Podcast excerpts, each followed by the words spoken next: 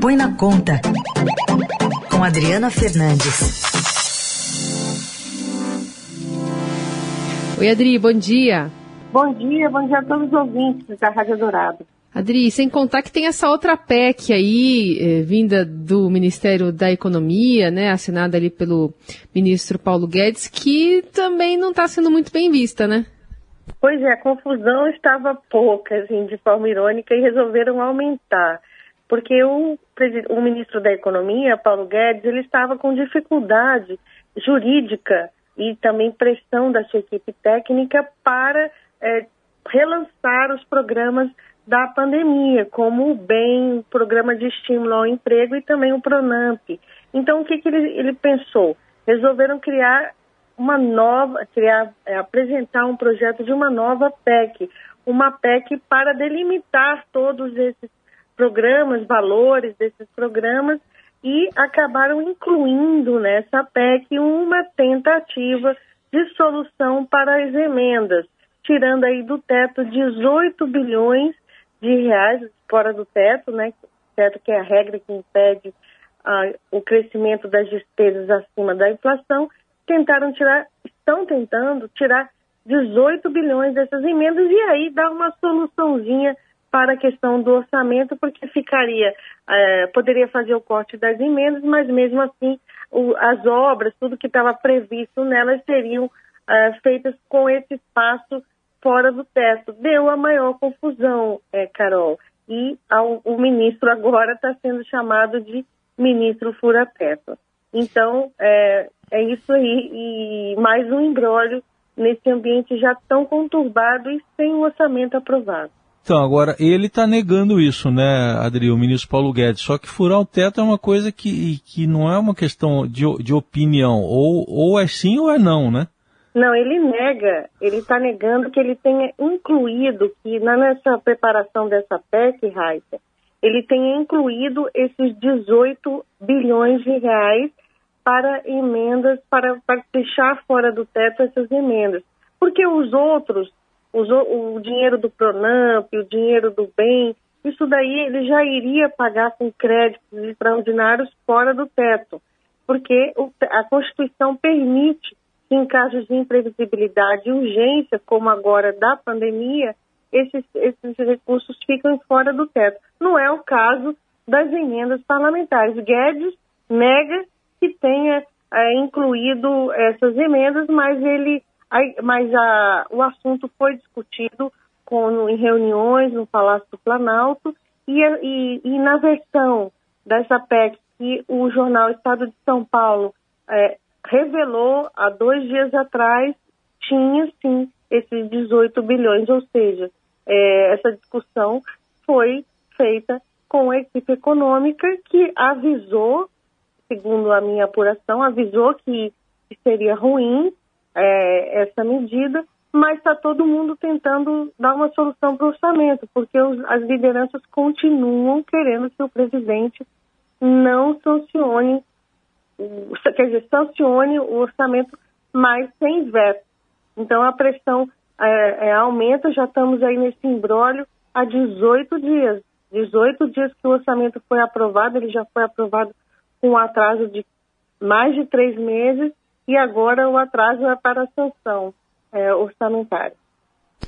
Bom, Adri, ontem é, você trouxe o destaque no Estadão do presidente Bolsonaro está recebendo alguma sugestão aí para deixar o orçamento com lira, né? Uma, arranjar-se uma viagem internacional aí para para não cair qualquer tipo de responsabilidade, né, porventura quando se identificar se houve crime ou não por conta desse orçamento maquiado. Como é que as coisas andaram nesse sentido? Quem deve assinar? Porque afinal de contas o deadline está chegando, né?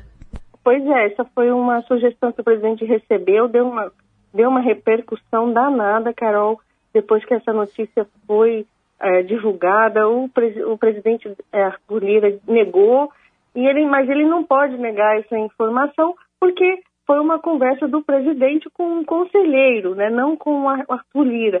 É, há uma, há uma, é um checkmate também no Arthur Lira, né, uma, uma posição dessa, porque fará com que ele assine o orçamento. O orçamento que ele diz para o presidente que ele não tem problema não, que ele pode assinar, é, não tem problema de impeachment, não tem problema de, é, de ficar inelegível para 2022.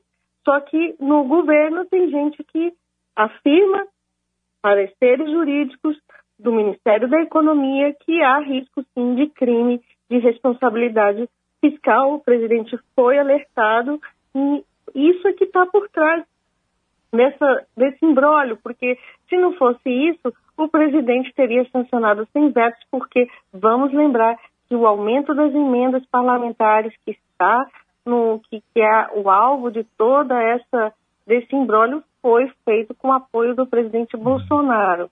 Então esse é o orçamento que é um orçamento é que nem filho feio, né? E ninguém quer assinar. É, então, é, é dia 23 o prazo, é isso? Sexta-feira da outra semana?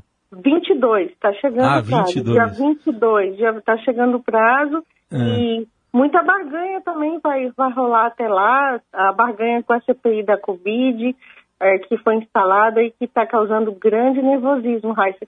Eu conversei é. com, com um empresário que teve com o presidente Bolsonaro e também com o ministro Paulo Guedes discutindo outras medidas econômicas no Palácio do, do Planalto e uh, me disse que estava muito nervoso, todo mundo muito nervoso. Falaram, olha, vamos deixar isso aqui é, para depois, porque temos que primeiro resolver esse problema do orçamento. É, e são muitas, são é, muitas variáveis que estão no jogo, é, mas a equipe econômica continua achando que o presidente vai sancionar com vetos e atender e não se expor e não ficar aí na mão do Congresso Nacional, correndo o risco de mais tarde é, ser, uh, levar um processo de crime de responsabilidade fiscal que pode, em última instância, é, alimentar o impeachment, seu impeachment. Não, é que sabe por que eu perguntei? Porque se for fazer aquele esquema de viajar para escapar da sanção, como você falou aí, na, até você dar essa informação, tem que correr aí, porque tem, é, é, é, tem que viajar ele e o vice, né? É, tem que combinar, que tem que fazer uma combinação aí muito grande. Mas a reação do Lira foi tão forte, né? Ele ficou muito irritado, muito irritado, só em falar dessa notícia que é muito provável que ela já tenha sido descartada é, e outras, outras medidas estejam, estejam sendo tratadas. Essa solução dessa PEC, né, tirando, garantindo aí é, esses programas, a renovação desses programas, dá uma folga para o, para o orçamento também e mais à frente é, pode permitir é, o pagamento das emendas. Então está tudo muito interligado, vai. Só para concluir, Adri, é, é, também por conta dessa, dessa discussão travada do orçamento que não está avançando outras, como aquele programa de suspensão, de, de contratação, né, de contrato de trabalho, de é, redução de carga horária, que estava se discutindo também pela parte econômica?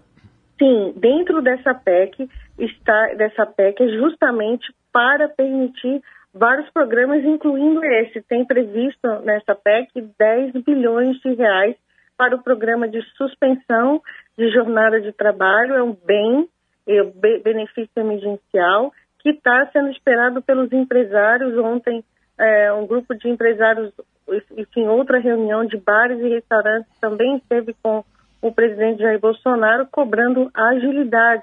Mas, como tem acontecido aqui no Brasil, as regras fiscais têm, é são um impedimento, tem muitas regras e essa a intenção da equipe econômica é que essa PEC é, seja aprovada rapidamente para, para livrar o, as regras né, e garantir esse hum. programa. O que era justa era o papel daquela PEC emergencial.